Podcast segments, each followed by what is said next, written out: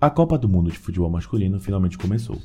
No dia 21 de novembro, a cerimônia de abertura foi apresentada ao mundo e logo após, tivemos o primeiro jogo do campeonato, Catar e Equador. Como em toda competição, não estávamos esperando apenas os jogos ou as fogos durante os jogos do Brasil, mas também a música tema da Copa. Para falar dessa relação entre música e Copa, não podemos deixar de citar como essa união começou. O ano era 1962 e o campeonato acontecia no Chile. Diferente das edições anteriores, os anfitriões inovaram e deram início a uma tradição que modificou completamente a história da maior competição de futebol do mundo, a idealização de uma música a tema. Neste ano em questão, a canção foi a El Rock del Mundial, criada pelos chilenos da banda Los Hambres e produzida por Jorge Astorga. El Mundial de 62 es una fiesta universal del deporte del... A inovação foi tão bem recebida que vendeu mais de 2 milhões de cópias e os artistas realizaram uma turnê devido ao sucesso entre os adeptos. Bem, podemos falar hoje que se não fosse pelos chilenos em 1962, hoje não teríamos o privilégio de Copa do Mundo e a música andarem lado a lado. A partir dela, a tradição foi instituída e passamos a esperar ansiosos pela próxima música tema. Algumas foram boas, outras ruins, e muitas ficaram em destaque apenas durante o período de realização do campeonato. Mas temos aquela, sim, aquela, você sabe bem de quem estou falando Há 18 anos atrás, a FIFA anunciou a realização da primeira edição no continente africano, a Copa do Mundo da África do Sul. Por meio de uma conferência para decidir o destino da competição no ano de 2010, ficou decidido que o país seria a sede. Mas bem, chega de enrolação e vamos direto ao ponto. Waka Waka, a música da edição.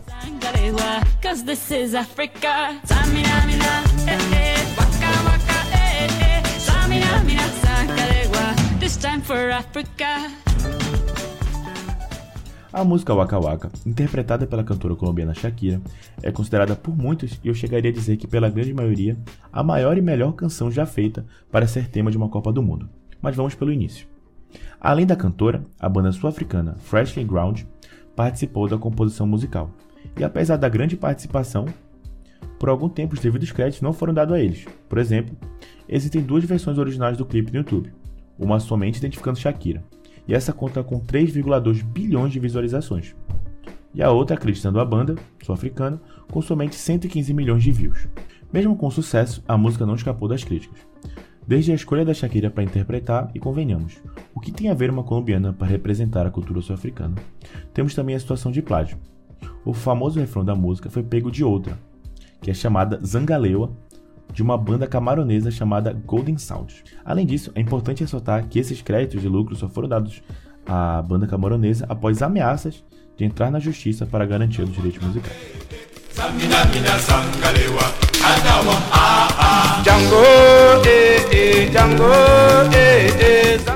E mesmo com todos esses problemas, a música realmente se destacou. E continua se destacando. Waka Waka é uma das favoritas em torcedores, não torcedores, ou seja, é a favorita por quase todos no mundo, que tem alguma relação com a Copa e até mesmo não tem relação com a Copa e só conhecem a música. O sucesso foi tão grande, tão absurdo, que garantiu o 38º lugar nas paradas da Billboard e ainda rendeu um disco de platina. Ao total, mais de 10 milhões de cópias foram vendidas. Com a chegada de mais uma edição da Copa, os olhos, na verdade os ouvidos, estavam atentos para a composição de 2022. E para ser sincero, se não fosse pela pesquisa para a realização deste episódio, eu não saberia. Dessa forma, ao pesquisar, eu consegui perceber e entender na realidade que não foi feita apenas uma canção, mas sim uma trilha sonora, uma espécie de EP, com um total de seis músicas como representante dessa Copa. Durante a abertura, a música Dreamers, do artista sul-coreano Jungkook, foi lançada oficialmente e acredito que podemos considerar essa a principal dentre as seis.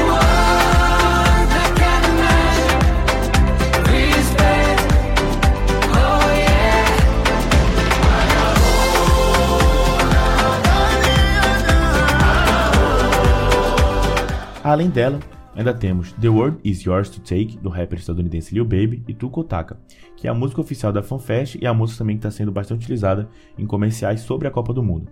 Acho que tem um do YouTube que é com ela. E a música é interpretada por, pela Nicki Minaj, pelo Maluma e pela Miriam Fares.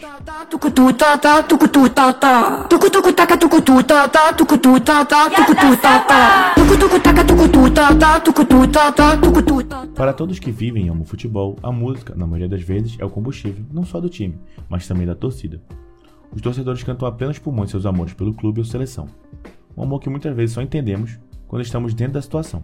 Viver uma Copa do Mundo realmente é uma experiência e tanto, mas do que seria a festa sem a música? Principalmente quando essas canções nos unem. E assim, quando menos esperamos, lá estamos, em um bar, às 4 horas da tarde, de uma segunda, abraçando e comemorando com o desconhecido, porque a seleção acabou de fazer o gol do título. Ei, gente, e aí, curtiram a história do Matheus? Pois bem, comigo e com o Gabriel, a gente tem várias histórias também relacionadas à música. Enfim, Breno, você escutou as músicas da Copa desse ano? Escutei algumas, teve aquela abertura que. com um dos caras do BTS, né, Gabriel? Sim. Eu, eu sempre tenho dificuldade de falar os nomes deles. Eu também, eu tenho dificuldade, mas se eu não me engano é Jungkook. Aí fala Jungkook, alguma coisa assim. É o Jungkook, né? alguma coisa assim. pois é, muito bom, muito bom ele. E eu vi até uns memes, né, dizendo que ele parecia o Michael Jackson. Sim, eu também, no Twitter, né? Até a roupa que ele usava era parecida.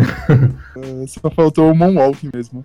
Exatamente. Mas você gostou da abertura da Copa? Gostei. Ah, apareceu aquele ator que faz Deus no, em todos os filmes que o aparece Morgan Deus, Freeman, né? Ele tá em todos os cantos aleatórios.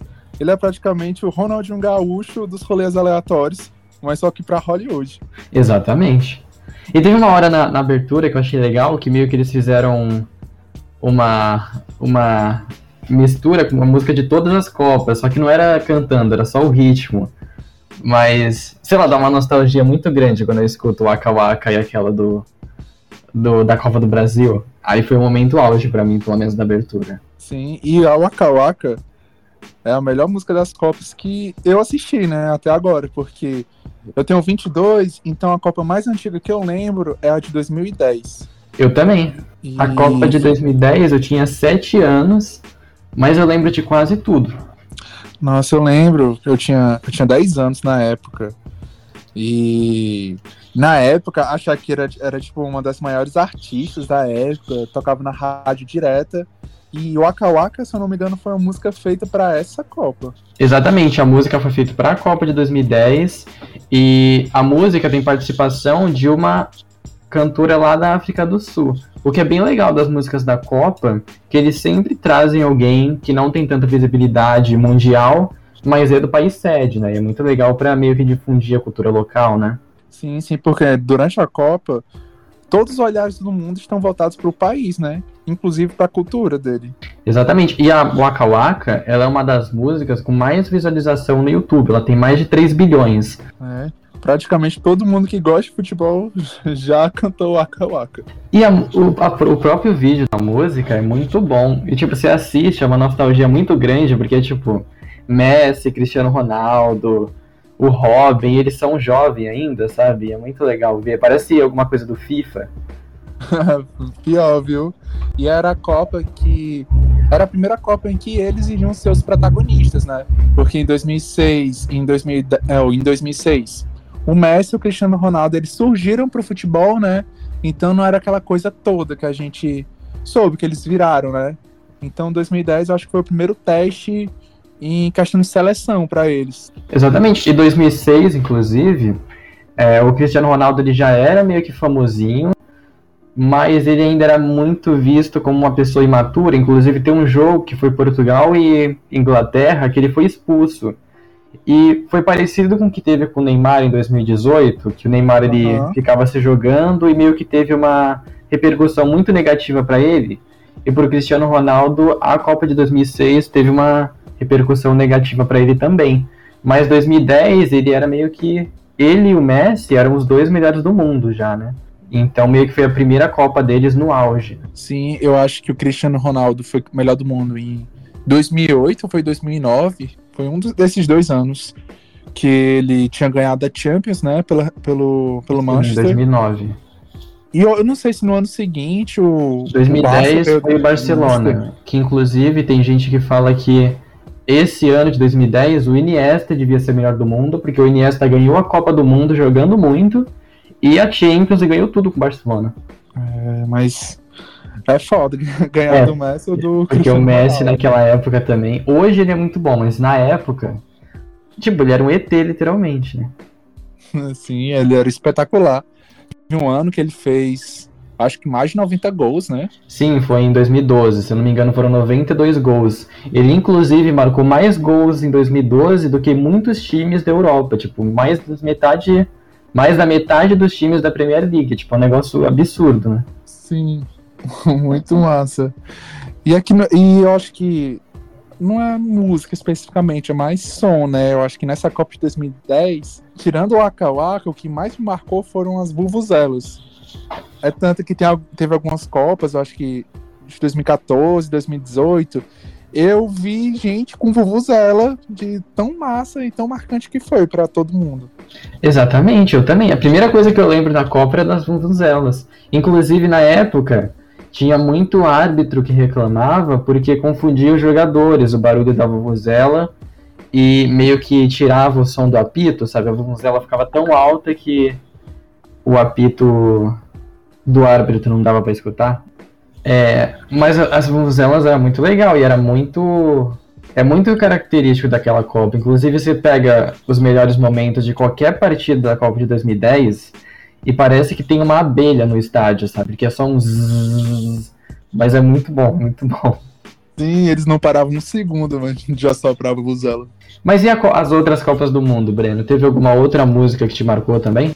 É, em 2014, acho que foi da Cláudia Leite, eu acho que era a música Olê Olê Olá, né? Sim, o nome da música é We Are The One, que é, da, é do Pitbull, Pitbull com a, com a Cláudia Leite e a Jennifer Lopes. É, Jennifer Lopes. É, e foi, foi uma Copa muito bonita, né? Eu também. Por mais que tenha tido 7 a 1 eu acho que, acho que talvez eu tenha mais memórias positivas de 2014 do que de 2010. Sim. Teve. Nessa época, tu tava morando aonde, Gabriel? Em São Paulo ou, ou aqui Nessa época eu tava, eu tava em São Paulo ainda. Pois é, e foi aqui em Fortaleza que aconteceu que o Neymar ia se quebrando mesmo na, na Copa que o Zônica deu uma, uma joelhada nas costas dele. Caramba, não sabia que foi aqui. Eu tinha, achava que tinha sido lá no, em Minas, mas em Minas foi o 7x1, né? Foi, foi o Mineiraço. O, o, o Neymar levou uma joelhada aqui, né? Lá no Castelão. E ele foi parar num hospital aqui perto de onde eu tô, na verdade, lá no Hospital São Carlos. No IJF, é? tipo isso. Aí foi aqui, mano. Inclusive, quando eu morava, quando eu tava na minha avó, a minha avó é meio que um dos caminhos para chegar no Castelão, né? Aí um dos ônibus, eu não lembro qual seleção, passou na rua de esquina dela. Aí a gente ficou, tipo, que nem uns matutos na esquina, tipo, gritando pelo ônibus, não sabia nem qual, quais eram os jogadores do time que estavam passando. Então, gente, é, é isso aí. Muito obrigado por ter escutado até aqui o nosso podcast Fora das Quatro Linhas, feito no final de semestre. Online, porque a universidade está fechada, né? No ano da Copa, século XXI, ano da tecnologia. E a gente aqui, olha aí. Pois é isso, gente. Valeu e até o próximo episódio. Até o próximo episódio. Tchau, tchau.